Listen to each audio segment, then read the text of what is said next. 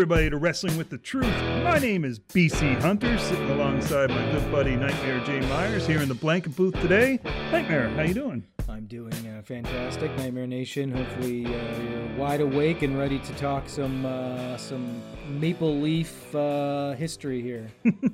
well, the House of Hunter is excited today because we got a special guest join us in the blanket booth, a gentleman that I've uh, been able to speak with a few times over DM on Twitter and just been raving about his show because I, I, am a big fan of the history of professional wrestling. And of course, this is a show that truly is exploring it. And when I mean exploring, I'm talking going deep with uh, with each episode. We're talking three hour, four hour episodes on one topic. So there's definitely some uh, work put in. So we want to welcome today to the blanket booth the tax man himself from Grappling with Canada. Andy, how you doing?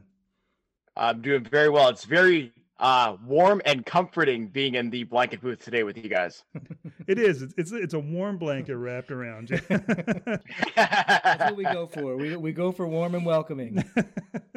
well, especially now we were talking off air a little bit about uh, our snow that we've snowfall that we've had here in Winnipeg lately, and uh, so yeah, it's nice to be uh, coming from the outside, the frigid Winnipeg winter and coming into the uh, blanket booth to talk some professional wrestling with you guys. yeah. Until, until I until I get that steel chair to the back, that's, uh, that's up, right? oh wait doesn't no, you're the one that's turning heel, so I think I'm gonna have to keep my eyes in the back of my head here. I don't know. Old Jay is starting to show some heel tendencies lately. that's what I'm going for. Well, we do appreciate you taking your time. It is a Sunday. We're recording. This will drop on Monday. And, um, you know, as we know, it's a day of rest normally on Sunday. But uh, from what you told us earlier, we got you some grocery shopping duty. So I guess it came in handy. Yeah, in my household, there is uh, no day of rest. It's only a day of less madness. So, uh, but yes, thank you very much for getting me out of grocery shopping today. I really appreciate it. Well, and we thought uh, having you on today, we had a great topic to discuss, and that is Canada's contribution to the pro wrestling world, which um, people may not realize it, but it's a pretty major contribution that we've made as a country. And for anybody who's listening from not in Canada, who's trying to get an idea, we're talking to Andy today, who's out in Winnipeg. And Andy, how much distance would you say was between us, between Nova Scotia and Winnipeg right now? Uh, I have to think because I've been to Nova Scotia quite a few times. Yep. I think it's it's is it three thousand kilometers, something like that. That sounds about right. I think that sounds about and uh, right. For yeah. anybody else, what's that in miles? I can't do that. That's about eighteen hundred miles or something yeah. like that, or two thousand miles. And, or, yeah. and, that's not even the end of the country. No, no, you're middle. You're, you're middle. pretty much middle. Yeah. And that's and that's not a straight line either yes, for folks exactly. out there. Like there, there's no such thing as a direct route here in Canada. no, that Trans Canada makes some twists and turns along. Well, I way. always like to put it in a in a flight. So for us to fly from Halifax to Victoria, because I've done that flight several times it is an all day flight. So it is a yes. uh geez, what is it? I think it's like six or seven hours, maybe even eight.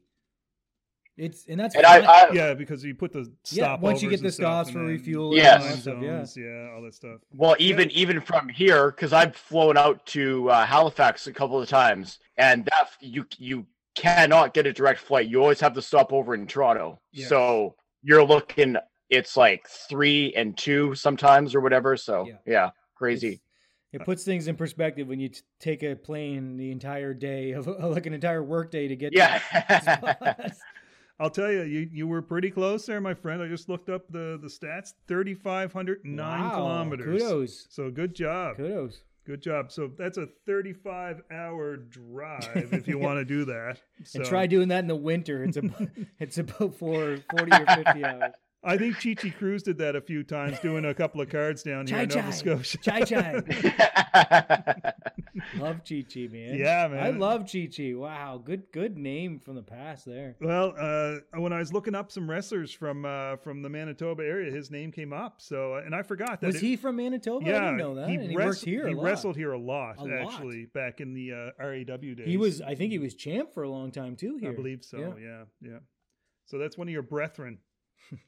Well, there's been quite a few here from Winnipeg and Manitoba in general as well. So don't worry, yeah, we'll get uh, into that. We'll get into that. There's quite a quite a lengthy list. But before we do, we just wanted to give our audience who may or may not be listening to your show, just uh, some details on the show itself, some background on yourself, just to introduce you, and uh, just chance to pump your tires a little bit. So, getting into things, um, do you want to give our audience a description, a good description of your show and what what you're trying to accomplish with it? Sure. So Cole's Notes version of what I do on the program is it's a monthly deep dive into one person from Canada's wrestling past. So what we do is not so much the IMDb wrestling, you know, match by match what they've done in their careers, but we really take a deep dive into the individual, what their contributions were to Canadian professional wrestling and obviously the international scene as well. Uh, I have various guests on. We talk stories.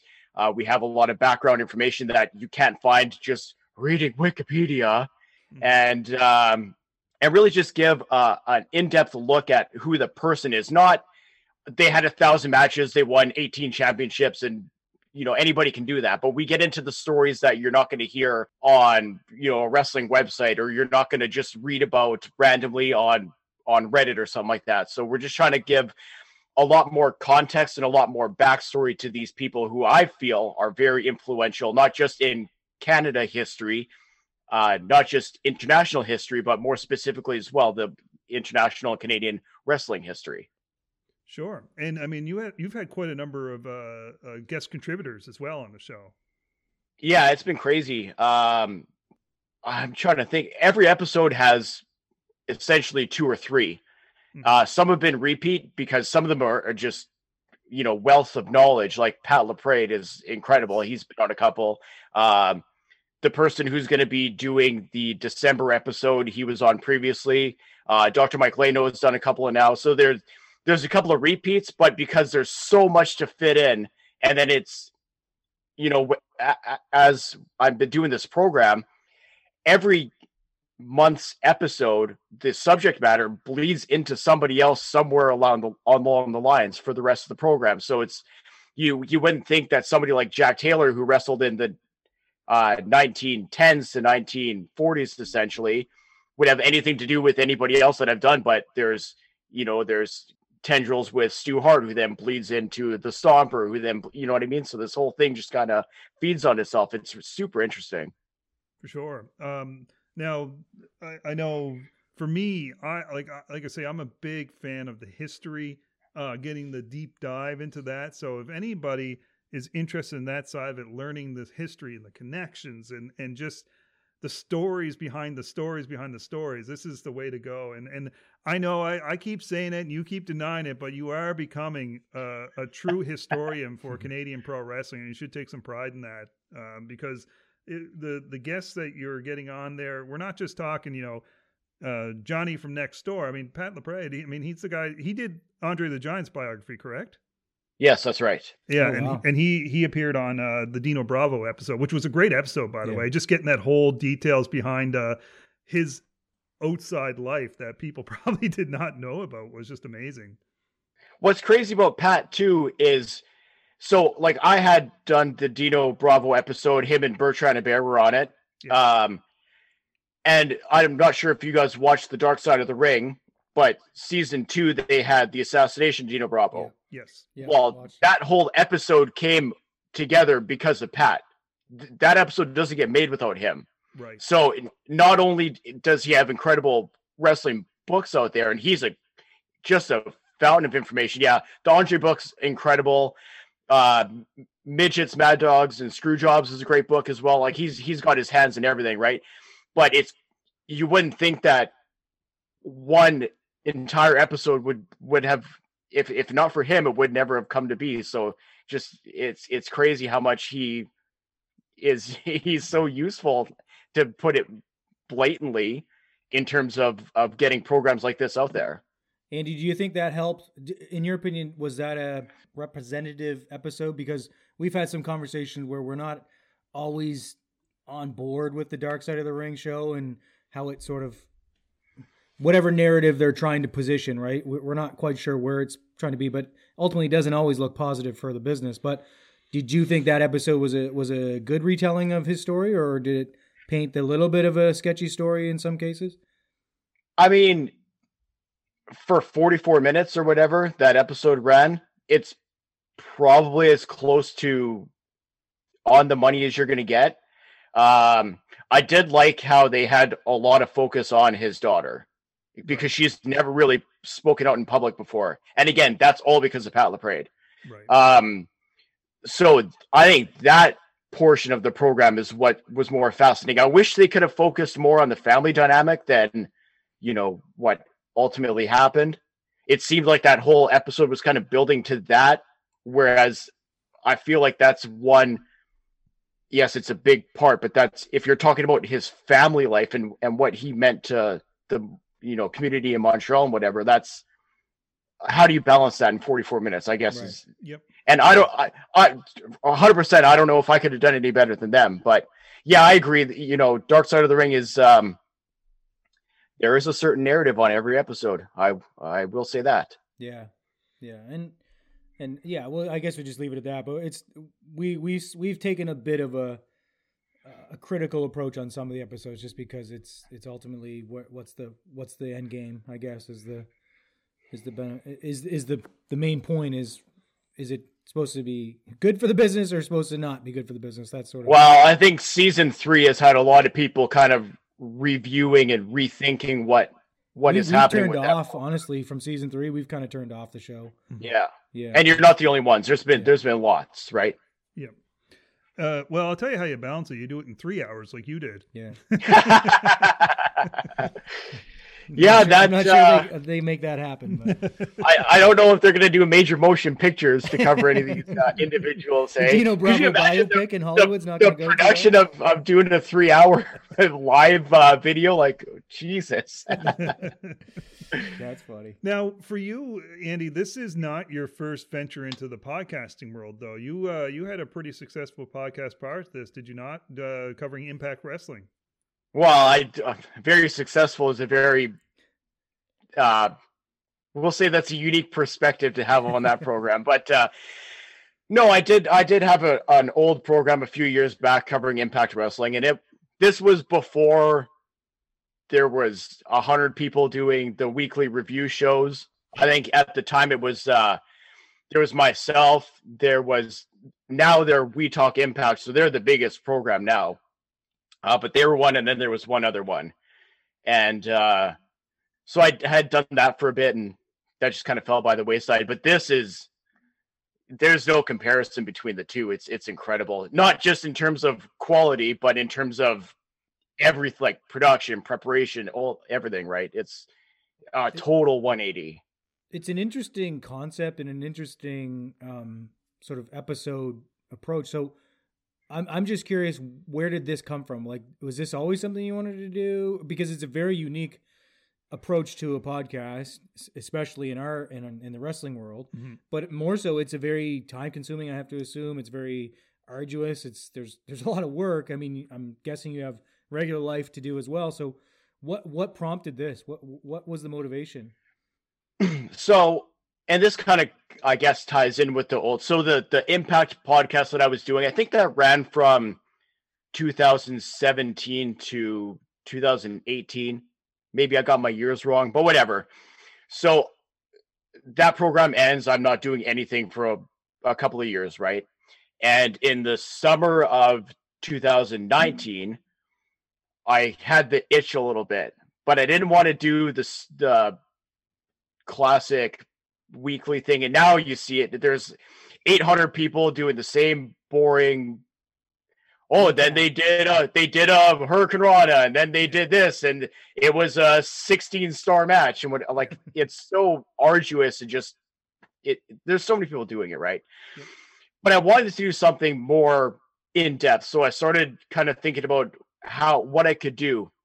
And i started looking at what's out there and I realized that nobody has actually gone back in Canadian history, in Canadian professional wrestling history, and looked at who's influential, why they're influential, and really gone into their their careers. So originally, my first idea was, okay, well, maybe I'm going to do something like I'll focus on one territory and then move on to another territory, and then uh, the more I thought about that, I'm like, well you're leaving out so much. Even if you would spend an entire season on one territory, there's so many people that you would just not be able to cover, right? So I thought about it and I was like, well, let's get more granular about it.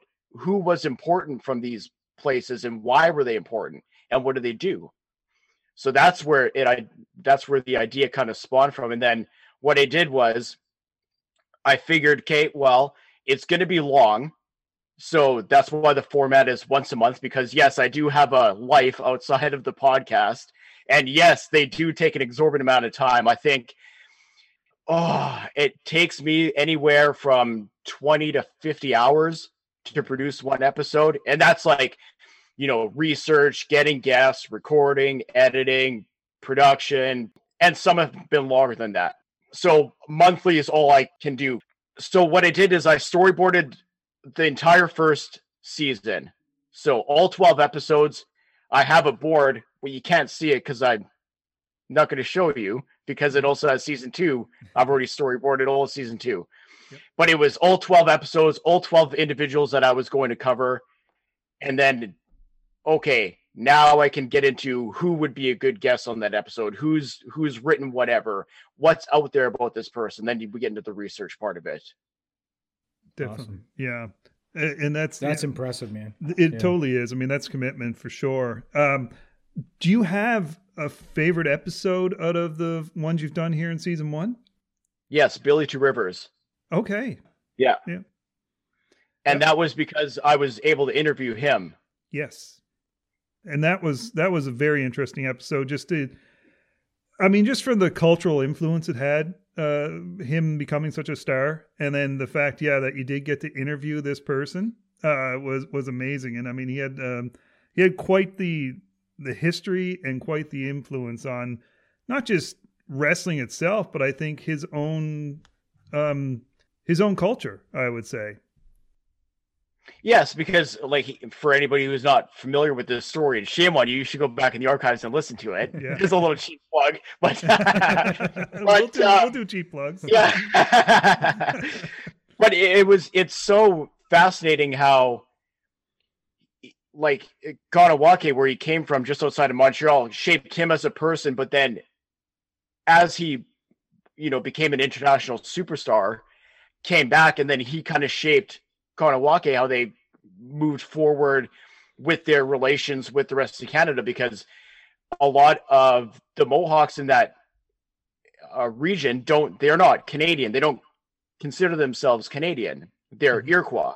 Yeah. So they have their own passport systems. They have their own um, way of doing things. They have their own police force, I I believe, as well there. So there's all these things that are so different, but as as he started moving into politics and as he became an elder, and then uh, I believe he went into federal politics as well.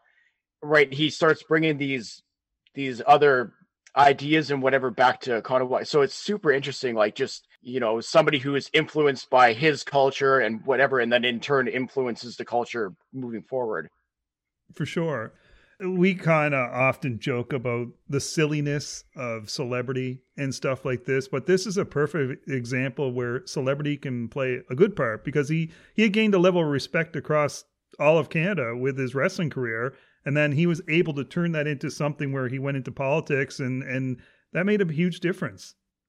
Well, and I I can safely say that he's the only wrestler who moved into politics, who cut a promo on Pierre Elliott Trudeau on the floor of the House of Commons. Yeah. So like, and nobody would know that story if we didn't tell it in the podcast, right? It's crazy. Yeah. And even I, I am I'm, I'm listening to this as he's, I'm like, what? we need to we need to go into this one, right? It's it's incredible. Yeah, I highly encourage. Well, I mean, I highly encourage anybody to to listen to all the episodes, but that is a very special one. The the other thing I was going to mention too eh, that I like about it is even being somebody who does appreciate the history and and the um I don't know what the word is for I guess the legacy of professional wrestling. There's still people that I myself find that I wasn't truly uh, up to speed in my familiarity with them, and one of them was Gene Kiniski. And I honestly, I just I think maybe out of lack of uh, hearing about it and lack of you know personal uh, personal knowledge or personal will to go find these things out, not realizing what an important factor he played in professional wrestling as far as his his career and what he did and what he accomplished and being a you know a world champion not just in AWA but in NWA as well. I mean, we truly I don't think we appreciated we hear about Stu Hart and the Hart family all the time, but that's Kiniski seems to be a name that kind of gets lost. It it's funny because he gets lost in Canada. Yeah. But in America they talk about him all the time. It's mm. it's one of those weird dynamics and maybe for you guys cuz you wrote East, he didn't spend as much time out east as he did in especially in America, but here out west and then there was quite a bit in Toronto and Montreal so maybe that's where there's the disconnect as well. But yeah, here's a guy who, and people still get his story wrong to this day. And uh, so I'm on a few different um, Facebook pages in relation to uh, like professional wrestling history, and I'll still come across things where somebody will have a statement like Kiniski was a transitional NWA champ, which is completely wrong. He was a champ for uh, five years, I believe. So, which is crazy to think transition. about it. well, yeah. So it's like, well, but they don't, they don't know. They all they they hear something and they or they read it on Wikipedia, so it's got to be true. so I still find these, you know, and I'll correct the person. Hey, no, he was chat from here to here. This is why he stepped away and whatever. But yeah, I don't know what it is in Canada. It's it's almost like we're reluctant to put our, ourselves and put our people over. Yeah. Unless it's hockey, right? but like, because everybody can name every record that Wayne Gretzky's ever held, but how many people will tell you uh, the length of year that you know Kiniski held the NWA title, or how many people will tell you how many consecutive sellouts Whipper Billy Watson had in Toronto, right? There, there's all these like incredible milestones that will never, ever, ever be broken, but we don't, we selectively celebrate here in Canada. It's, it's very odd. Yeah, you brought up you bring up a good point around that. Yeah, I, I we we've touched on this in other in other facets, but I just think we have this um well, it's weird because on some instance we we want to recognize, hey, did you know that guy's Canadian, or did you know this guy's Canadian, or hey, they're Canadian. You know, we do that, but then we also have this this sort of inferiority complex as well, right? So it kind of ties into that. So I I it's a weird dichotomy though of like we should be promoting that in, in your to your point that in the way we are culturally, you would think we would be uh, focusing on these people who had this great success, but then if for some reason we think they didn't make it big or something in the US, maybe that, you know what I mean? And I don't know if that plays into it or not. It's just this weird thing that we do as Canadians, I think. And I also think the media doesn't hasn't focused on professional wrestling in our history yeah, either. That's nope. like I think No, the, they haven't. The US has had the benefit of having a little more shine, right? I mean, they've they've had I think mainstream media shine a long time more so than than we have in this country. Well, the other thing too in this country is, and this kind of ties into the dark side of the ring thing. You really only hear about Canadian professional wrestling when it's something dark, right? Yeah, yeah. yeah. Like yeah. so, the point. Ben the Benoit shit was Walt. Sorry, I don't mean to swear, but no, that was wall to wall coverage.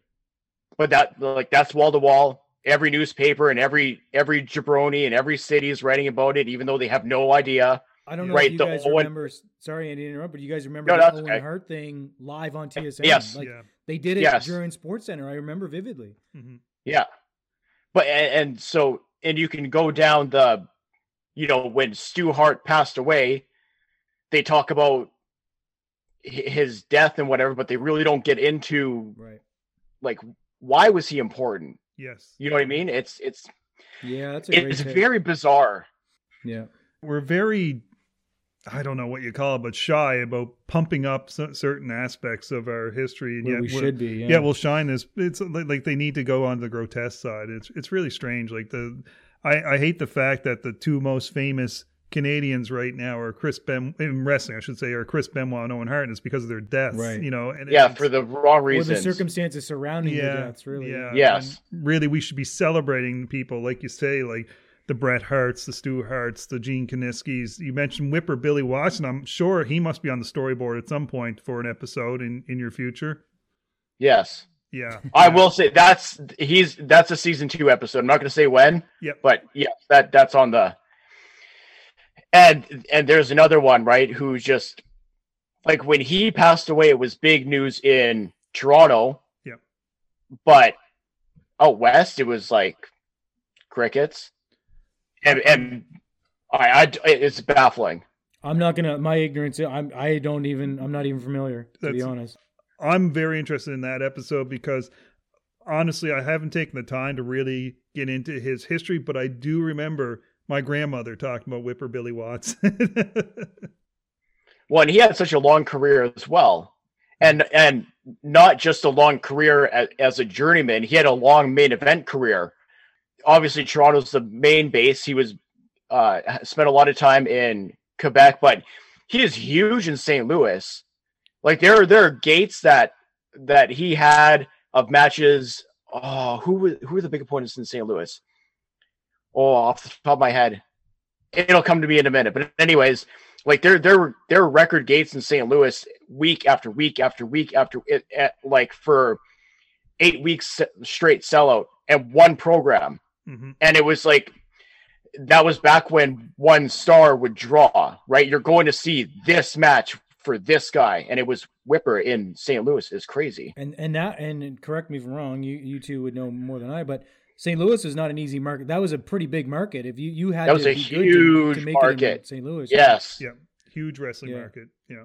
and and they did not accept fluff wrestling Yeah. we'll put it lightly so y- if you didn't deliver you were not they would they would not They go weren't coming back. And- No, and and uh they were one of the markets where if the card had something that they didn't want to see, they would not go to the show. And Yeah. the promoter knew like right then, like uh Muchnick was the promoter there. Right. hmm If he put a card that they didn't want to see, they would not go. And he would okay, time to get the pencil out. I'm not sure if you listened to Cornette at all, Andy, but uh, Love Cornette. I, I, you know what? I was just about to say, I think you do because I heard in the last episode I listened to, I heard a ha. in the- Oh yeah. oh yeah.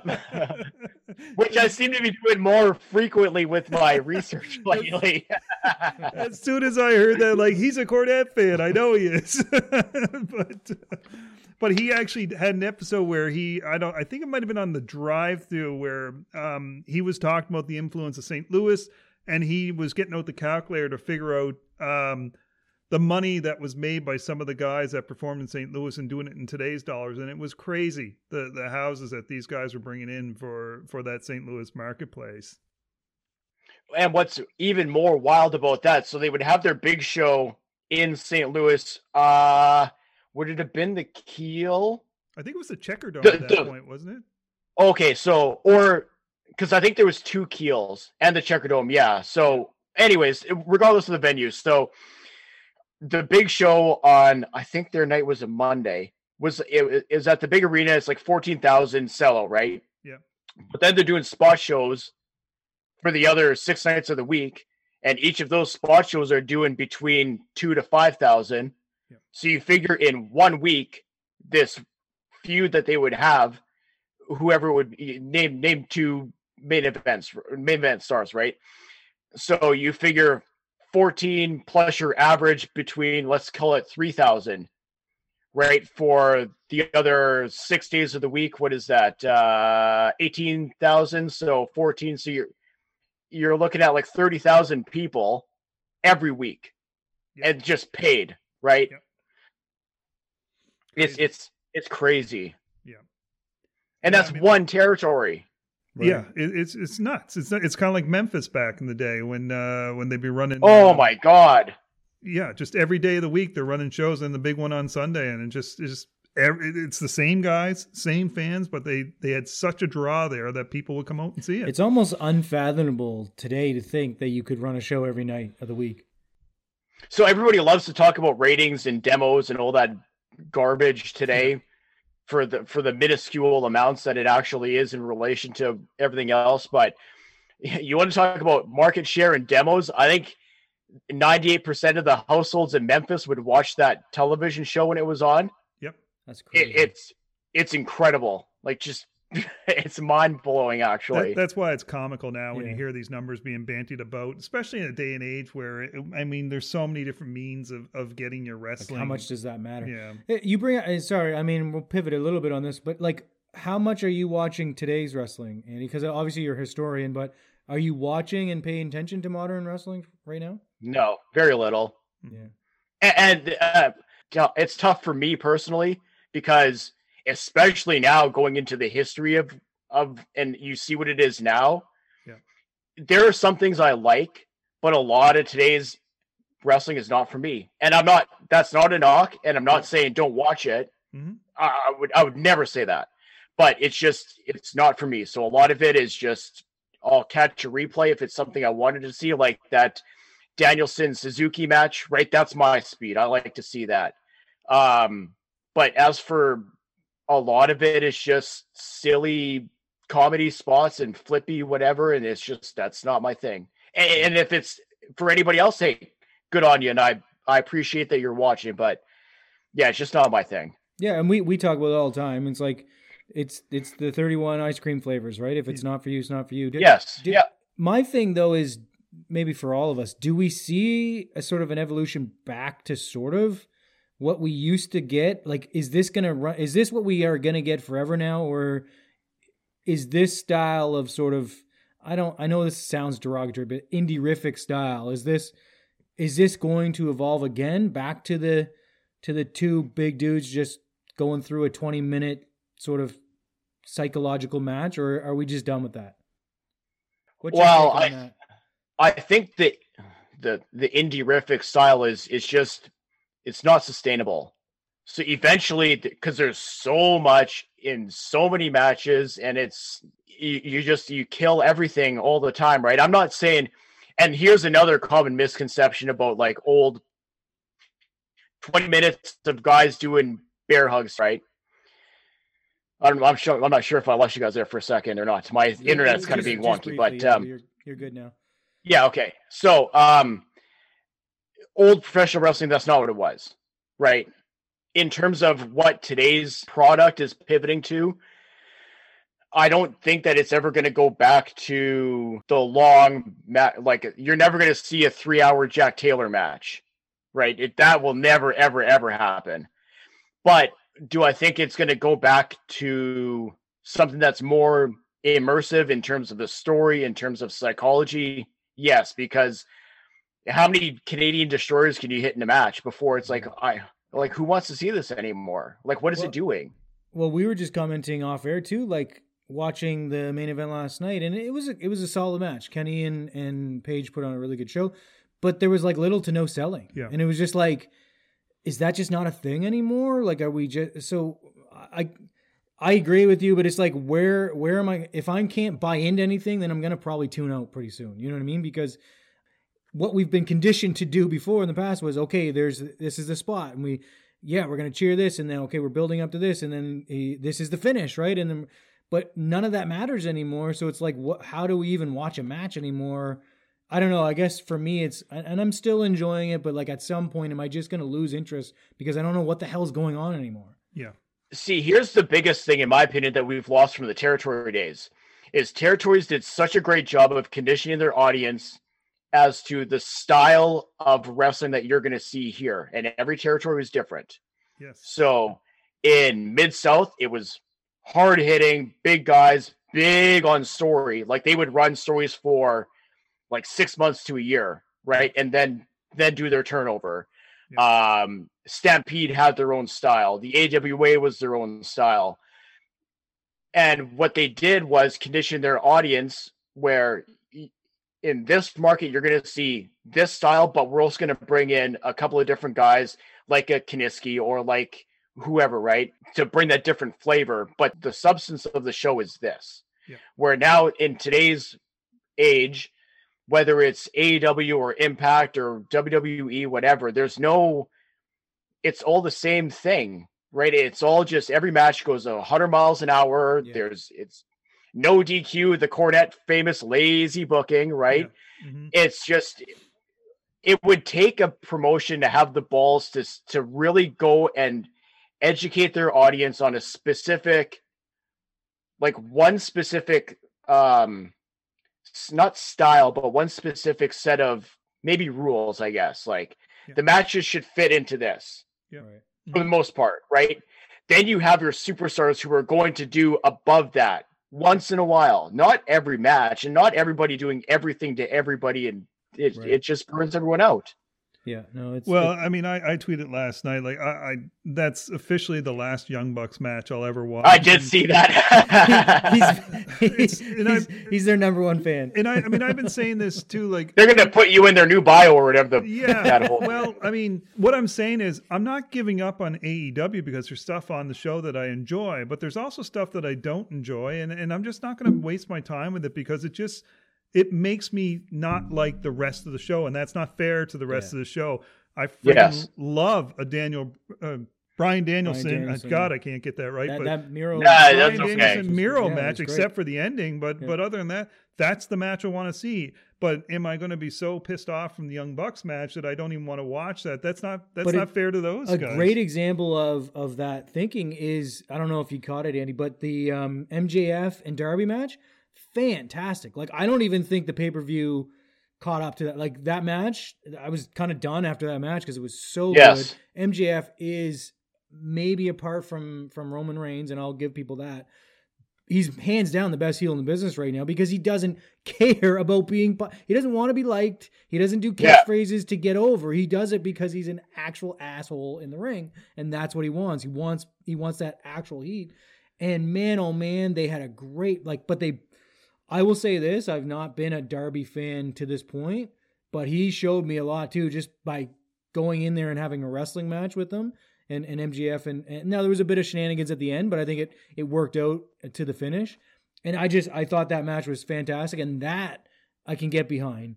But like, because there wasn't any super kicks, 18 super kicks, and there wasn't any Canadian destroying. Yeah. There wasn't any of that. And that's not to say it wasn't exciting because Darby still got to do a couple of coffin drops to the outside and on all that stuff, right? But it made sense. The booking of the, the psychology of the match made sense, and like so much so that I was like, wow, that was the best way to finish that match. It was so good. Well, and the the, the point I was getting to too with that that whole around the Young Bucks thing was people I, I, saw a lot of people online talking about the next match that followed of course was the cody Pac and then andrade and black match and they were saying like how the crowd was dead and they were blaming it on cody Cody was hardly in that match. Most yeah. of the time was Pac in the ring. It wasn't Cody that brought that crowd down. It was the Young Bucks match that brought that crowd down because they were exhausted from the 8,042 different moves that happened that yeah. got no sold the entire time. And yeah, sure, they did some spectacular stuff. They did flips and dives and super kicks and this and that and the other thing, but there was no psychology behind the whole thing. And that doesn't just hurt themselves. It doesn't hurt the guys that are in the match with them, but it hurts the rest of the card. It's like I yeah, I texted I texted night, you. Yeah. It's like yeah. they might as well have just at the end of it said, "Dear rest of the card, f you," and put up their middle finger and said, and, "Yeah, you know, good luck trying to get the mm. crowd back." And, and, that's that's not how uh, um, traditionally a wrestling card is, is laid booked, out. Yeah. And yes, there is one match sometimes that steals the show, like we talked about Steamboat Savage but that's supposed to be on the rare occasion. You don't need it every single episode of Dynamite for that car- that match to steal the card. And I you think know? you BC had a good point too through throughout when if the match first started. It's like, isn't this supposed to be a? It was a false count anyway, but for all intents and purposes, a street fight. And they were just doing their regular move set. Yeah, it was like it was like, wait, is it is it is it a street fight or is it just a Young Bucks match with? Okay, how how so and there was two street fights on that card, right? Because well, wasn't that's the other thing. Yeah. The, the, yeah. the, street fight with the inner circle and uh and uh, well, they, they called it a falls count anywhere, so it wasn't technically no, two but street the fights. The street but... fight, they actually were standing on the apron, tag in. Everybody's yeah. like, "This is a street fight. Why are we tagging?" oh, yeah, thank you, thank you.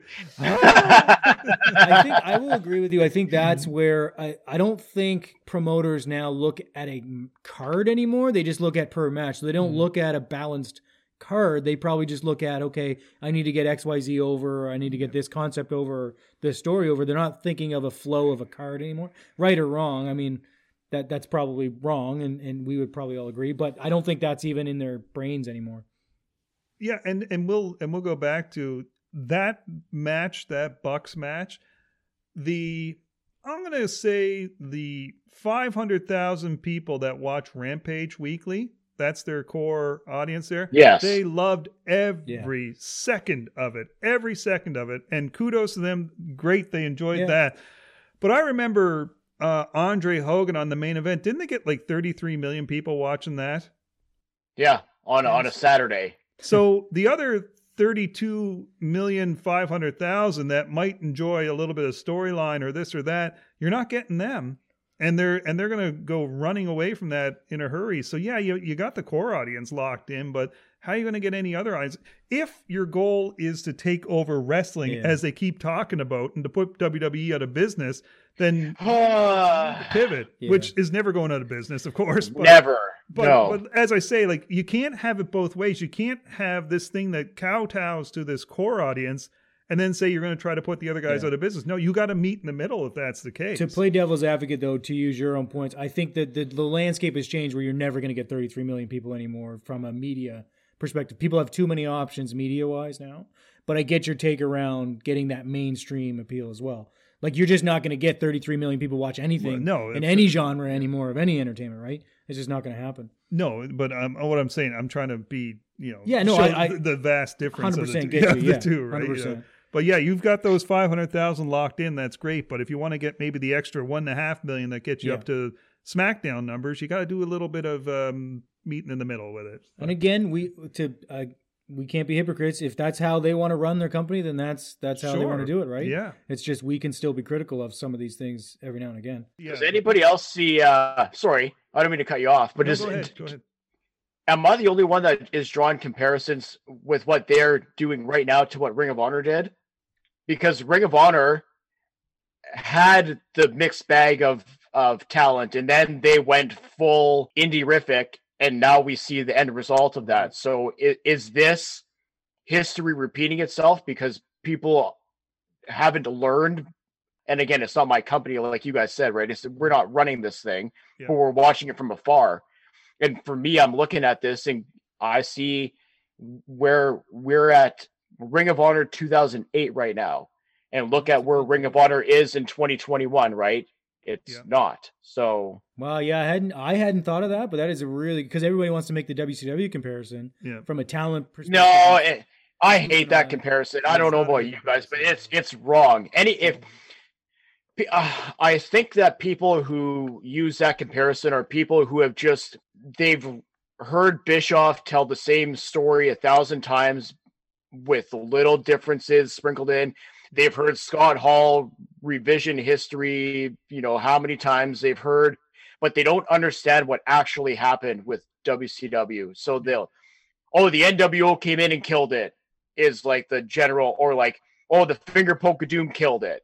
Yeah, no, if you Time Warner, Time killed Warner it. killed Time it. Warner killed it. That's yes, it. Yeah. but that's not what get talks about because that's no. not the sexy subject, right? No. The sexy thing is to talk about Kevin Nash was such a piece of shit and yeah. ruined the company and blah blah blah, and he wanted to kill Goldberg or what yeah. you know all these, but these are the things that get picked up by people who do different yeah. styles of programs. We'll say it nicely. One of which we talked about off air, and I'm not going to bring him up because I think we're kind of on the same wavelength about what he's doing there. But it's this pervasive laziness that exists in in professional wrestling where it's okay this is the narrative now and everybody talks about this. Yep. yeah no that's a that's a good take. I yeah you know what? I thinking about it now i think you're you're bang on with the ring of honor take. I think if i'm thinking back to that time we all thought they were going to blow up and be like be the the true competitor right in in that moment because they had every opportunity to do so. They t- they even took over the tna scene you know what i mean? Like they yeah. even surpassed them yeah, it's a really good take. I hadn't hadn't given that much thought, but I think that's that's sad though. If that if and if and ironically enough, and I think you're starting to see it now with the ROH stuff. The only companies that are going to be put out of business by AEW is not WWE. It's, it's the, the ROHs, it's the NWAs, yeah. it's the maybe even the yep. Impacts of the world. Unfortunately, uh, because right now everybody is competing for number two, and I know yeah. AEW fans are going to hate to hear that, but it's true, and it's not because WWE is better or their product is better, it's because they have such a head start and they have such a massive worldwide dominance. I mean, it, it, that's kind of short sighted on people. They think it's just the North American market. I mean, Yeah. I think I saw. Oh yeah, it's so wrong. I saw Yeah. something the other day. uh, Their grip in India is like 80 million fans or something like that. That's just India alone. Yeah. They're over in China. They're in Saudi Arabia. Like, you cannot compete with a worldwide phenomenon. The only person that's going to kill WWE is Vince McMahon. Yeah. Just like Yeah, he killed it's the true. NWO. Yeah. Just like he killed the NWO. exactly.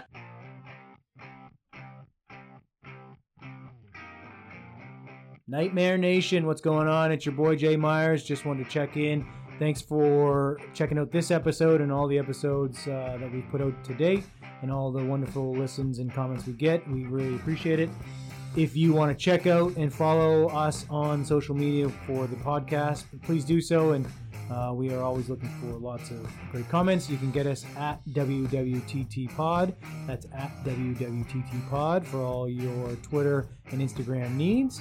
And you can catch myself at Jay Myers WWTT. That's at Jay Myers WWTT. As for me, if you want to follow on Instagram or Twitter, I can be found at BC Hunter WWTT. And don't forget, we also have a website for the podcast. It's www.wrestlingwiththetruthpodcast.com. We are constantly updating it, so please go and check it out and feel free to leave some feedback. And if you want to email us, we do have an email address. It's wwtt at wrestlingwiththetruthpodcast.com. And finally, we'd appreciate if you could do your best Dave Meltzer impersonation and give us a five star review on any of the podcasting apps that you currently use. We thank you for listening and we appreciate all your support. And now back to your regularly scheduled programming.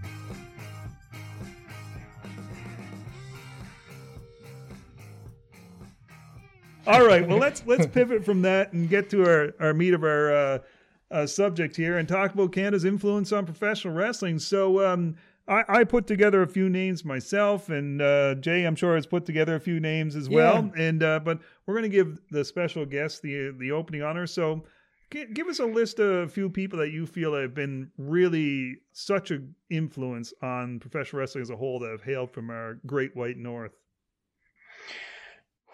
Well, I mean, you could go through eleven on my um on my uh, program list from this past year, but uh, more specifically to that, so I'll give you. Let's go five individuals who I really think left a, a huge mark, um, and no particular order. Yep. Uh, so one would be Stu Hart. I Mhm. think it's it goes without saying, right? It essentially revitalized the entire western part of Canada. Um, all the working relationships with Japan. He was the forbidden door before there was a forbidden door, right? So Mhm. here here's somebody who not only was a great wrestler himself, uh, spent his time in the Navy, as people would know, um, ran Stampede Wrestling, but also brought a lot of international talent over, got them over. Uh, people like uh, Tiger Mask uh, is one, or, or Jushin Liger, or uh, the Bulldogs, right? They had their big start here. Harley Race is another one, right? Kind of revitalized his career. So Stu Hart for sure is one. Uh, Whipper Billy Watson, not just what he did in Toronto, which is incredible, but the fact that he sold out buildings in the states, left, right, and center, and it's just you. You a lot of people don't understand his international footprint. I think a lot, or as well as they should. Uh, and I'm obviously getting ahead of myself, but that's somebody who we're going to be covering in season two, and specifically that aspect of it, right? Because Yep.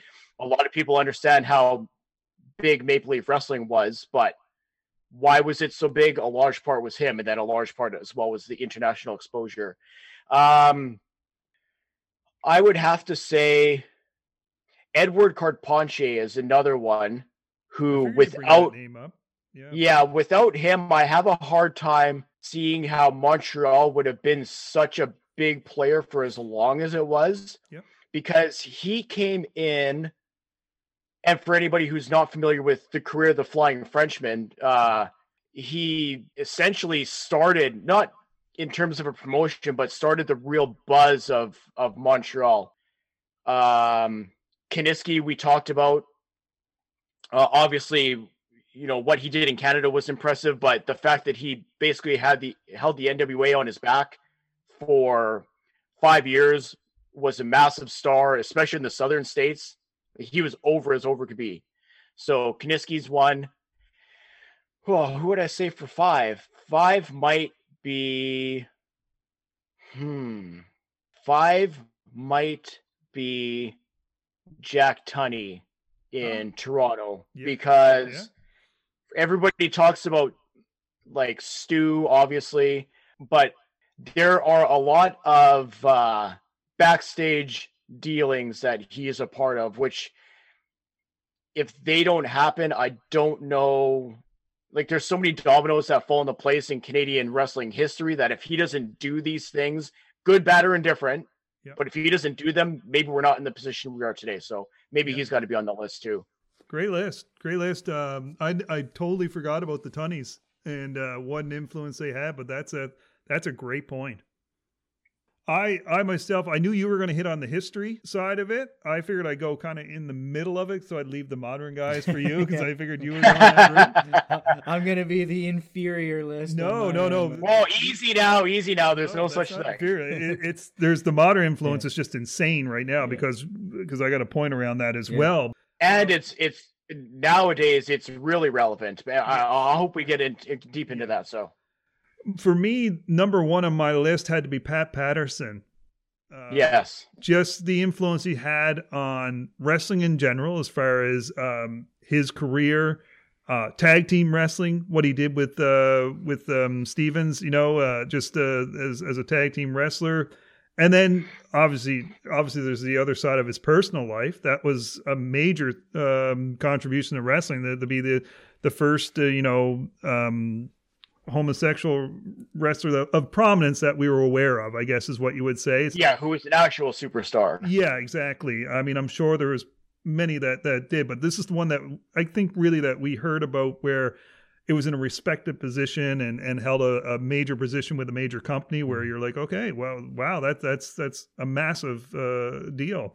Uh, and then, of course, what he's done for wrestling as far as being one of the greatest finish men that has ever come yes. along as far as anything. The influence he had over Vince McMahon, really, he was the one that kind of toned Vince down on a lot of things and then creating the Royal Rumble. I mean, so it's just yeah. there's just so much influence he had on it.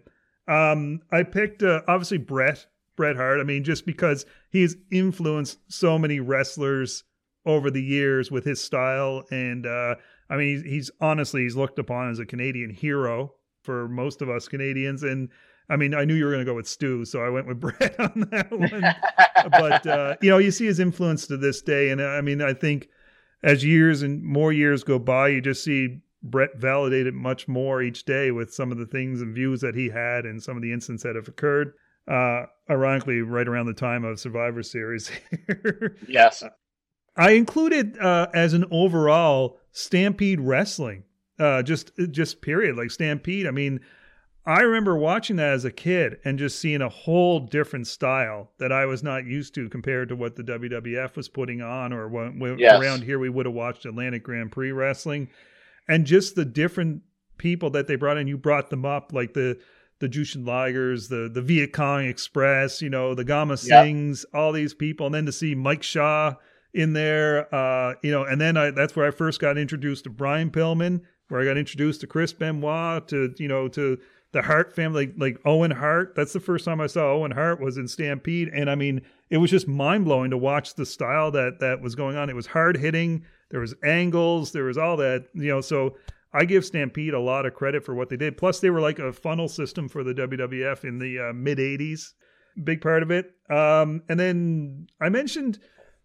I know everybody hates to to hear this name, but you got to bring it up. Benoit you got to bring up Benoit. I think Benoit, as putting everything that went on the personal life aside, he's influenced more of today's wrestlers with his style of wrestling. This this buzzsaw, hard hitting. I don't really need to be a promo. I just go out there and wrestle the hell out of everything. Yeah. Um, unfortunately, I just wish people would pay attention to his thing was more the hard hitting wrestling, not the flippy doodah stuff. you know, but uh, yes so he got away with the maybe the lack of promo stuff versus some others, but uh, because he told his story in the ring. no matter what you say, I always try to separate Benoit personal life to what I saw before everything happened. And I mean, he was one of my favorite wrestlers of all time. So uh, he was a major influence on the Canadian side. And then, of course, also a major influence on the wrestling industry as a whole after what happened. And then I'll throw in a local connection, and you might appreciate this one, Andy, is um, Leo Burke. Uh, yes. Sorry, familiar with Leo from uh, the Stampede days. Um, but you know, Atlantic Grand Prix Wrestling, part of the the famous Cormier family, and um, people might not know this, but he was a major influence on a lot of the Canadian stars that showed up in the WWF. Trained a lot of them, and uh, was doing a lot of training for the Hart family out west. And plus, he had some major feuds with uh, with Bret Hart in the Stampede days. So. Um, you know, we so, again we talk about it. Mm-hmm. Sometimes we're self sabotaging in, in celebrating our our heroes when we think, oh, it's just a local New Brunswick guy. He's not uh, not that big deal. He no, no, deal. he was not just the local New Brunswick guy. He was, and the Cormier family is, yes, uh, topic of conversation. I think. Yes, with the yes. with the two fine gentlemen in the uh, blanket booth, we're gonna have to transfer this one over. Oh yeah, for sure. The Cormier family alone with the Beast and Leo Burke and the K's. I mean, geez, I mean, just the contribution they've done to wrestling is just amazing. So yeah, and uh, n- no spoiler alerts here. I think everybody knew that I was going a little more modern, but I will say this, not to piggyback on just for ease of sake, but I look at Stu from a different standpoint because I, even though I'm more of the modern guy, remember the sort of this kind of this age even for me in the early 90s, Stu was a big part of what I saw from being on screen with um, the Bret Angles and, and Owen Angles and all that stuff, but also knowing how many people went through Stu. And to yes. this day, the dungeon is still mentioned. So yeah. mm-hmm. to me, Stu's presence, and I'll lump Stu and Stampede together, but it's more like Stu and the dungeon. That to me is that has that has been generational, right? I mean, that's still yes. talked about on TV now, right? I mean, so so Stu would be one for sure. Um, I have to go with Chris Jericho only because yeah. the guy has had a, a, a, three decade, how many decade career. He's recreated himself so many different times. He's done Japan. He's he's conquered WCW. He conquered WWE. He's he's got a podcast. He's I love his rock. He's got a rock band, and I'm that's I'm into that. So it's like that guy to me crossover. He's crossover. Yeah. He's mm-hmm. cultural impacts. He, he's got all of that stuff, right? So um, Chris Jericho for for sure is one um, for me for for the wrestling, but also for the impact he's had on me personally uh, from an entertainment perspective. Um, then I sort of go a little different, and nobody may agree with this one, but I think Scott D'Amore needs to be put in this picture as well. Not only has is he currently involved in Impact and having a, a major involvement in Impact, but he brought up a lot of guys too that nobody really wants. Like he brought in the Eric Youngs and Team Canadas and all that stuff. As I'm sure Andy, you're very familiar with.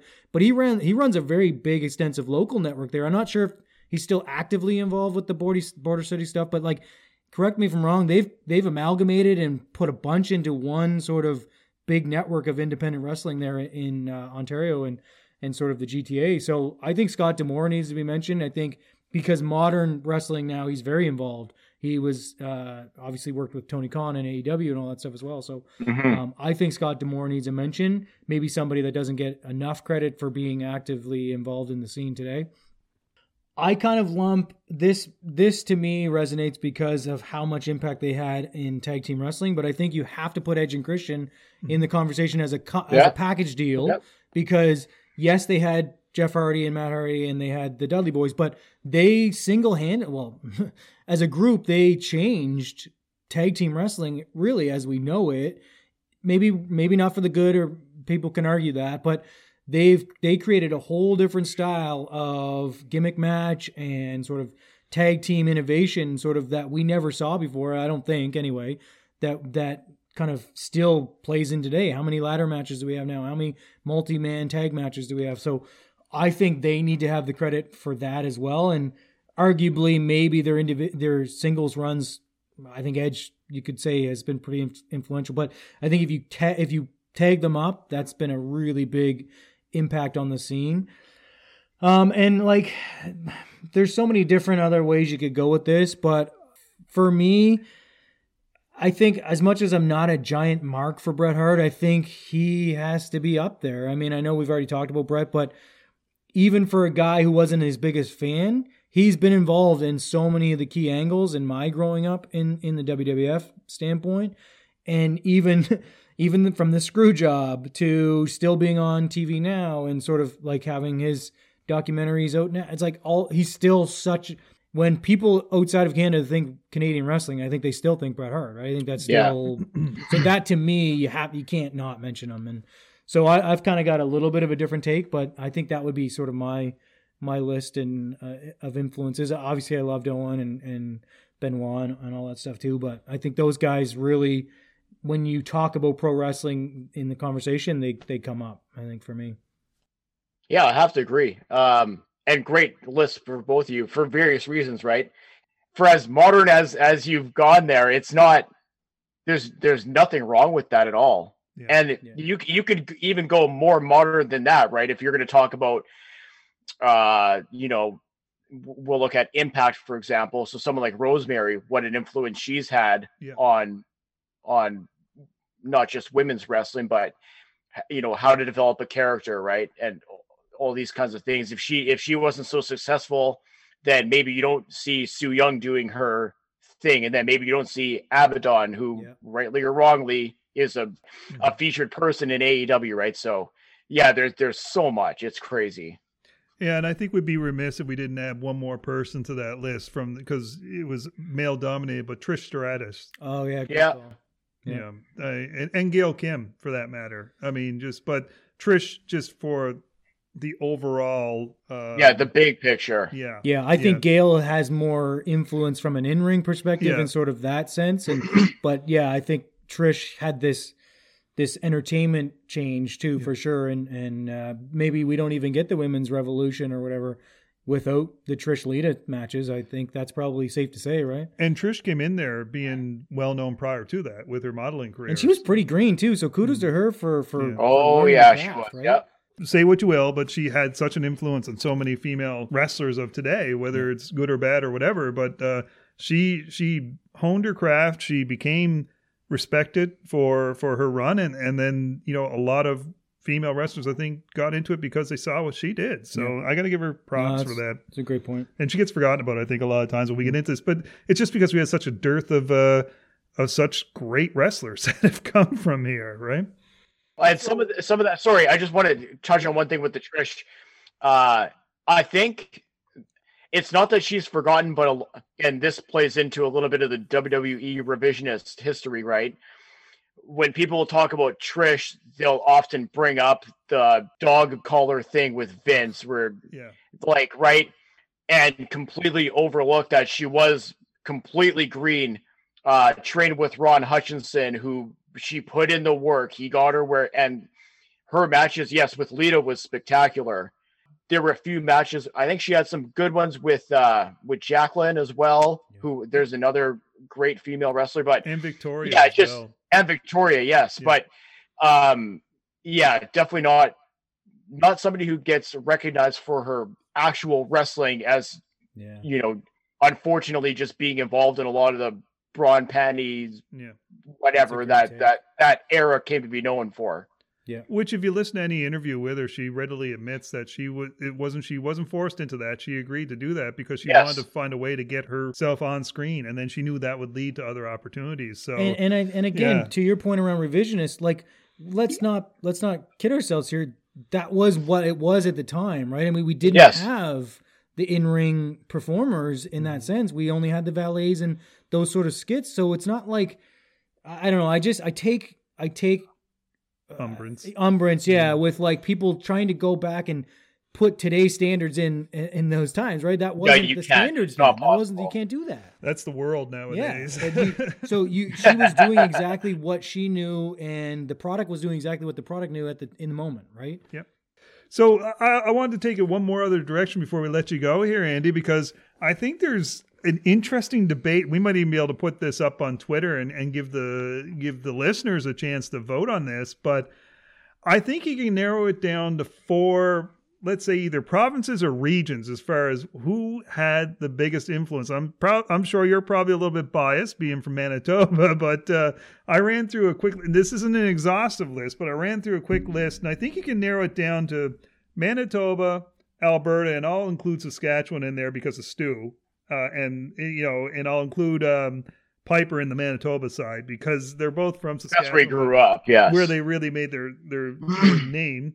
But Ontario being another, and then Quebec. I mean, as much as I'd love to throw the Maritimes in there, I just cannot uh, for the volume. I cannot throw them in there. So going through just a quick list. So we look at um, at Alberta. You have Archie the Stomper Gouldie. You had Gene Kiniski was uh, born and raised there.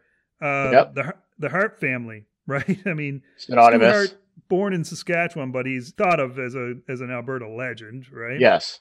Chris Benoit, Lance Storm, uh, Tyson Kidd's another one. Yep. Um, Natty Neidhart. I know her dad's from the States, but Natty grew up in the Hart Dungeon and, and um, trained there, lived there. You could say the same about Davy Boy Jr., another one. Jinder Mahal. People forget about Jinder being from that Yep. area too. So that's just just a quick one out of Alberta. Then you talk about Manitoba and you have Jericho, of course. Roddy Piper, again, born in Saskatchewan, but he's really he's associated with Manitoba. That's where he got his fame from. Kenny Omega, um, Don Callis, Steve Corino. I didn't even realize was from What? Manitoba. Yeah. I Yep. did not know that at all. Yeah, I love Steve Corino. And then from the female side, you've got Rosemary and Sarah Stock as well. Yeah. Sarita. I don't know if there's any that I'm missing from Manitoba that jumped to mind, like uh, the major stars, but those are pretty big names right there. Well, there's a couple, but I'm going to show my cards if I get real deep into that one. Yeah. But I want to hear the rest of the list first before we uh, I dive to go with I want to go with ones that I, I know people recognize right off the get go. Like I say, it's not Sure. exhaustive. Yep. Uh, Ontario, you got to well, you got Edge and Christian, of course. I mentioned Scott D'Amore. Traci Brooks is another one I don't think gets credit for I didn't impact Yeah. know that she was Canadian. Yep. Uh, Trish Stratus, Gail Kim, uh, Michael Elgin, another one. Although He's got some issues. Yeah. got some issues, but he he had a bit of prominence for a while. Killer Kowalski, born in Ontario. Yep. Whipper Billy Watson, as you mentioned a few times. Santino Marella, another good one. Bobby Roode, our boy Yeah. Bobby Roode. Love Bobby. Shawn Spears, Ethan Page, Test, Vampiro, Val Venis, Petey Williams, Eric Yeah. Young. It's a I pretty love good, love Eric Young. pretty good list. Allie, better known as the Bunny. And then you also have Angelina Love, and a special shout out to Iron Mike Sharp, yes. Canada's greatest athlete. And uh, and a record holder for longest post match shower, I think, as well. exactly. Most deodorant used by one man.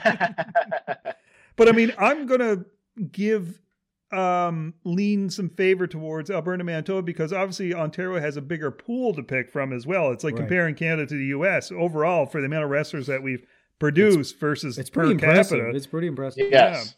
And then finally in Quebec, let's not leave them out of the equation. You had Kevin Owens, Sami Zayn, Pat Patterson, PCO, Yeah. Edouard Carpentier, uh, the Vachon family, Yep. uh, the Rougeau family, Dino Bravo, Rick Martel. Everybody forgets they sleep on Rick Rick. Martel. Uh, Ronnie Garvin, Evil Uno, and Stu Grayson. If you want to go with uh, modern wrestling, Ivan Koloff. Let's not forget about Ivan Koloff being Yes. born in Yep. Montreal. Wow. Uh, Joe LeDuc. And uh, if you're a Memphis fan, you'll appreciate Joe LeDuc Yep. uh, and Frenchie Martin. and uh, you know, for the Maritimes, we had a few. Um, Leo Burke, the Beast, Rudy and Bobby Kay, uh, Emile Dupree, just for uh, the running of uh, of wrestling around here. Rene Dupree is his son. Uh, Yep. I included Marcus Burke because I'm a homer. Tyson Dux is another one from uh, New Brunswick. Um, here's one that I did not realize: Maryse. Everybody She's thinks Yes. from New Maryse. Brunswick? She grew up in Edmonton. No way. Yeah, was born in Montreal but grew Good- up in good for Edmonton. Uh, Kurgan is another guy that's mm-hmm. from New Yep. Brunswick. Made a really good name in Hollywood, though. Yeah. Yeah. Here's one that I did not. This is just in my research. This is new to me, and he's considered by a lot of people, historians, as one of the biggest influences in wrestling. The spoiler, Don Jardine, was born in Moncton, New Brunswick. That's right. Yeah. Yeah. Uh, and then for local flavor, we had uh, Big Stephen Pettipaw and the Wild Man Gary Williams. So you know we're we're happy with that. And then in Nova Scotia, we have Rocky Johnson was another one. I mean that's a pretty big Yep. name. He had a pretty successful son that visited here once. um, Brody Steele, Lincoln Steen, Madison Miles from uh, from the female perspective, and Pete Yai. We had Cowboy Mike Hughes is another guy. and Newfoundland Sailor White. So, I mean, you combine the Maritimes, we're okay. But I think the big four, you'd have to argue, are um, Quebec, Ontario, Manitoba, and Alberta. Putting your, and oh, I'll give credit to BC. Some of the ones that came out of BC are Tyler Breeze, Chelsea Green, Kyle O'Reilly, the Singh brothers, uh, yep. Dan Crawford from Stampede Days, El Phantasmo, if you want to go modern, mm-hmm. Buddy Roberts, Buddy Jack, born in uh, yep. BC, uh, John Tenta, better known as Earthquake, and Taya Valkyrie, of course. Yeah, think I was going to say Frankie Monet's from yeah. Victoria too. I think. Yeah. Yep. So, putting on your hat, who are you voting for for biggest influence from a province? Oh boy. Um in all honesty, and this may surprise some people, but I would have to go with Quebec.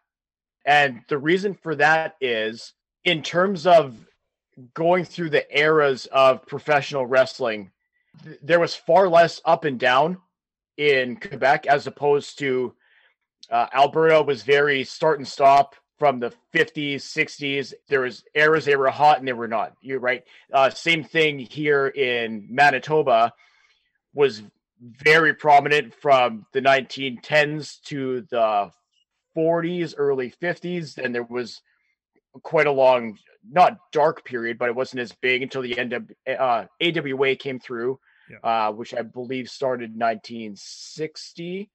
Uh, so you you have that long uh, time without right uh, in Ontario, right? Super hot from the 30s to uh, the 60s uh, was still up there into the 80s with the takeover of the WWF. And then once that happened, it kind of almost not ended what they were doing, but it, it wasn't it wasn't Ontario then. Then it was WWF, unfortunately, right? That's that's the public perception. But I think Quebec, in terms of people that they've produced who have meant so much to the fabric of Canadian professional wrestling, yeah, the the Vachon family is what more can you say? They they have what like four generations. Yeah. And men and women, like people yeah. sleep on Vivian Vachon, right? And mm-hmm. they shouldn't. You know, obviously Luna was born in America but was adopted into the Vachon family. Uh so in in terms of general story and what they meant to international wrestling, like they're massive. Uh Dino Bravo, unfortunately for the wrong reasons, is well known. Uh Carpentier, we spent you know a bunch of time talking about him. Pat Patterson. Um, what more can you say, right? Although maybe we'll have something on him coming up, but uh, yeah. yeah, he's just you want to talk about an everlasting influence. Pat. Patterson, right? So yeah, and will me, always I, be the connected to the Intercontinental Championship. Yes, always, yes, yes no, yeah. first winner, yeah, in that, that tournament in Rio, de Janeiro, Rio, Rio, Rio, Rio, de Janeiro. Yeah, I couldn't spit it out there. Yeah, so I yeah, for me in terms of of leg like lasting legacy and and the continued evolution of professional wrestling because yeah, you mentioned like Kevin Owens, right? Yep. Megastar. Right? And and he's he's modern uh PCO, he's a guy who you want to talk about Jericho reinventing himself. Yeah, Look at what he's done, call. right? So so yeah, I would have to say Quebec and uh, again, as I'm kind of progressing through the Grappling with Canada program, because out here in, in Winnipeg, we don't, yes, we have a very large French speaking population and we have a big connection with Quebec, but for the English speaking people here, myself included, we don't know. Yeah. Right. So now that I'm going through the the history and, and just realizing it, it's like, yeah, I, that's as much as the, the homer in me wants to say Manitoba, the the reality is for me it's it's based on everything I've been researching. It, I think it's Quebec.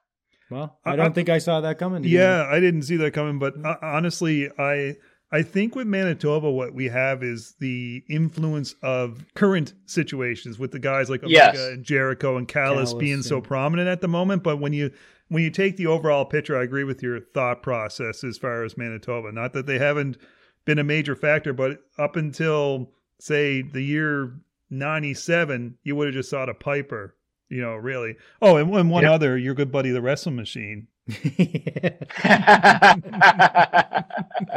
He's a Winnipeg native yeah. too. So, yeah. I mean, uh, yeah. were we supposed to kayfabe that? I don't know if we were supposed to kayfabe that or not. No, no, he's, he, he'll admit that he's from He's okay with it now. Okay, good. There's, there's more, to, more to come. More to come for that.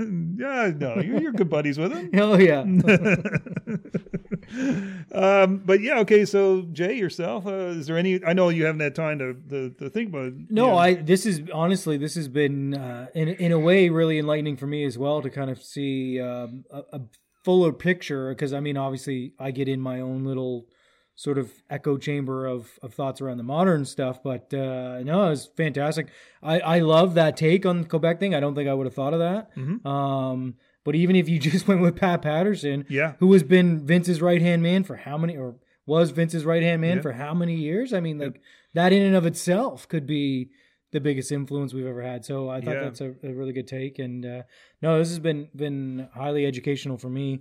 Uh, it's just so cool. And and I, honestly, you guys brought up a couple people I didn't even know were like Jack Tunney. I had no idea that he was actually from Toronto, or Oh yeah. um, or even some of the other names. That, like I was like, this has been educational for me for sure. So uh, appreciate the, the the wealth of knowledge. So pick for a province. Did you have one? I mean, uh, for me, listing the names, I would just go from a favorites yeah. perspective, mhm. and I think Which I'd there's nothing wrong say- with that either. Yeah, I, I think some of the guys that have come out of um, Ontario for me probably have to be sort of. I, I'm like I love Jericho and I do. Um, I'm fond of some of those Alberta guys, but there's just too many guys that I love. Like Ed, I'm a big Edge guy. I, I love Edge.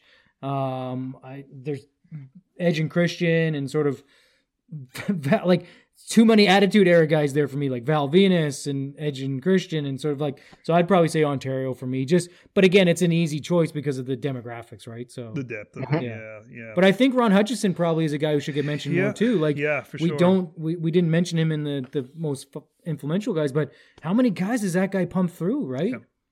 I agree. I'm right with you. I, I like your take on on Quebec as well. And, and I was about to say the exact same thing.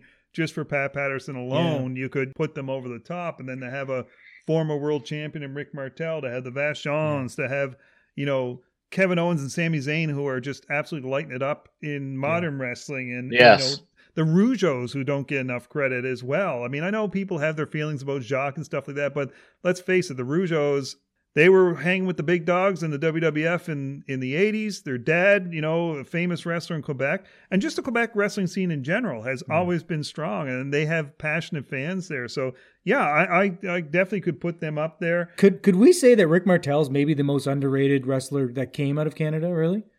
Or in general, like- Mm, Like I would made, have a that tough made a name with for that. himself anyway. Like, no, I'm I would- I would hesitant to say he got no. his shine. He got his shine in WWF. You know, it didn't. I don't know. I guess I didn't. Maybe Yeah. I w- again just Like that's the, okay. So we, in order to talk about that, we would have to. If you're going uh modern era, which for me modern era would be from the 80s till now, now. Yeah. yeah, then yes.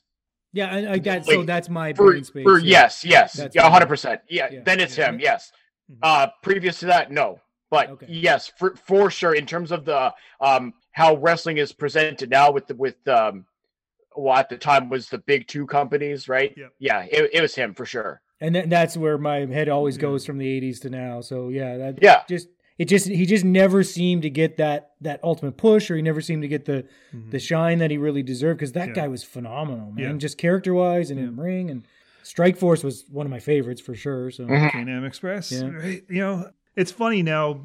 Probably what was going to put Alberta over the top for me, uh, and I don't know if it's homerism or not, but I just I had such a fondness for for the group that came from there. But also the the fact of Stampede's influence, which I mentioned earlier, that was going to put it on top. But then with you bringing up the Tunney family. And of course, Maple Leaf Wrestling, and not just Yes. from a WWF perspective, but be, prior to WWF, it was an NWA influenced um, Yep. program. I don't know. I, I maybe I do have to kind of lean towards Ontario for the the amount of people that they pumped out, the influence of the Tunney family, the influence of the uh, of Maple Leaf Wrestling overall, and of course the influence of Ontario as far as big event crowds and stuff. Right. I mean, you had Sky the Dome. big event back in '86, which was in Exhibition Stadium, getting seventy thousand people. You had WrestleMania We've, six. we've and got some of the some most some of the most memorable WrestleMania moments took place in Toronto. Yes. You could, in you could yeah. argue that the crowd in Toronto is the whole reason that Hulk Hogan had his final face Right. run in in um in Mo- WWF. modern WWF. Yep. WWF, So I mean, yeah, it, it's. I think you got a very close one, two, and three with with Yeah. uh, Ontario, Alberta, and, and Quebec. To be I think what's honest. what's clear to me and what highlights is I wrongly has have been siloed into some thinking in, in our history, but like this has really really opened my eyes to how much of a breadth of history we have in this Yeah. in this professional wrestling space, right? So that's that's been awesome to me. I think it's it's pretty it's pretty fantastic given our small population, right? I think Yep. that's that's pretty evident as well. one tenth the population Yeah. of the United States, but I, I'd throw our I'd throw our All Star team up against any of theirs any Yeah. day. Oh, any day of the week. Yeah. All right. Well, uh, we you know we're running a bit Listen. long, I imagine here, but we appreciate how much time you've taken out of your day. I Andy. really think we could have done a three hour episode. Oh yeah, I can do it. 10 hours, so Which I'm talking I'm used to at this point. Yeah. But uh, we want to give you this chance now. I want you to promote all your social media and uh, promote the once again the podcast. Let people know where we can find you and, and just get the word out there. Sure. So you can uh, on Twitter, it's at six underscore podcast. You can send your hate tweets there. I read everything and I appreciate everything you send. I can be reached via email at any time, six sidepod at gmail.com. Uh, in terms of grappling with Canada, it's available on all major podcasting platforms, uh, whether that's Stitcher, Google Podcasts, iTunes, Good Pods, wherever you buy, trade, sell, barter your favorite podcast, you will find us. Uh, if you, as you guys know, if you leave me a five star review, I do read it on the next available program, Yep. which I appreciate you guys for. Because, yeah, for as much as you put me over as a great wrestling historian, which I'm still, I don't consider myself yet. Maybe I will be. My library has got to get bigger, I think, before that happens. but, uh, but yeah, you guys have been so good to me in terms of that, and, and obviously, I I read those uh, live on the next available program. Uh, in terms of where we're going, season one will wrap up next month in December. So I will give you guys and your wonderful fans a heads up that our December topic, we're, we're going to be covering Pat Patterson. Oh, look at Awesome. that! I And, didn't even know and that. so I so didn't even know so that. we're we're celebrating the one year of his passing away. Yep. Um, Bertrand Hébert is going to be on that episode. Okay. And uh, this is going to be, as with all of my episodes, it's not he wrestled here and he had this match here and he did blah blah blah. No, we're going through his his life and and his lasting legacy and what he actually meant, not just to professional wrestling, but what he meant to Quebec. Yes. And this is going to, uh, in terms of our discussion that we just had of of influential provinces, I think this is going to further that conversation as well. So So what cat's out of the hearing, bag now. So so what I'm hearing is 75 percent of your episode is going to be on Legends House. That's what I'm hearing. well, I can't tell you everything on the episode. yeah. well, as long as you get one statement of banana on there, that that's all. oh, you go banana. Oh, the banana. yeah. Oh man, that's gonna That's be a that's gonna be a fantastic be a episode. one. I can't wait. Can't wait. and then obviously that that'll be the wrap up of season one, which has been very successful. And season two, again, season two actually will only have eleven subjects because one is going to be our first two parter because there was so much to get into. I'm not going to say who that was, but uh, I think that there's going to be an episode involving some individuals from a blanket booth joining me. So Oh, we're gonna oh, we're gonna talk about this one off air as well. So Mm. looking forward to all of that. Ah, well, challenge accepted. Yes. Good tease. All right, cool. Well, uh, you know, I know that two parter is going to be Iron Mark Sharp. So yeah, part one about the shower, and then part two about his actual wrestling career. I- I- it's gonna be was me. It's gonna be me in the shower for three hours with the water running, eh? I was thinking it was on Mike Shaw's Bastion Booger run, but Oh, uh, yeah. oh! Mike Shaw is definitely an episode worth doing for sure. But yeah. All Listen, right. man, this has been awesome. Thank, Yes. Thanks, buddy, for uh, for joining us because this has been uh, highly entertaining for me and educational as well. So oh, absolutely my pleasure, and thank you guys for having me on. I love your program. Like I, s- I've, I've kind of alliterated uh, throughout the program. I'm not a fan of modern professional wrestling, but I am a fan of your guys' takes on it. So I appreciate you guys keep me in the loop. Well, as we as you pointed out, like everybody can do a let's review this match and give it star rating, but we, we refuse to do that. I mean, yeah, we'll talk about a pay per view or something like that if there's some major things happening. Mostly because we don't have the time to watch every single. Yeah, match, exactly. yeah, yeah, yeah. As we say, we want to be uh, the analyst in the inter- intermission, kind of giving you a high level take on some things, and so that's what we're striving for. So, Jay, what do you think? Uh, I think that I think that I didn't know a lot before this, and I probably still know one third of you guys, but uh, I think I'm a little little smarter, as they say, on uh, on this stuff going forward. So well, I, th- I think you've got some uh, some episodes to I, listen I to. I do have some. I, that is 100 percent true. I absolutely have some to, to uh, catch up on. The best part is that price of zero dollars yes, exactly. and zero cents. There you go. Download those episodes. The only price is is my home responsibilities uh, on the on the homestead. So, exactly. Uh, whatever. That's nothing. Yeah. All right. Well, we're gonna wrap up. So straight from the blanket booth. I've been BC. He's been Jay. He's been Andy. Thank you for listening. We are out of here. I got nothing.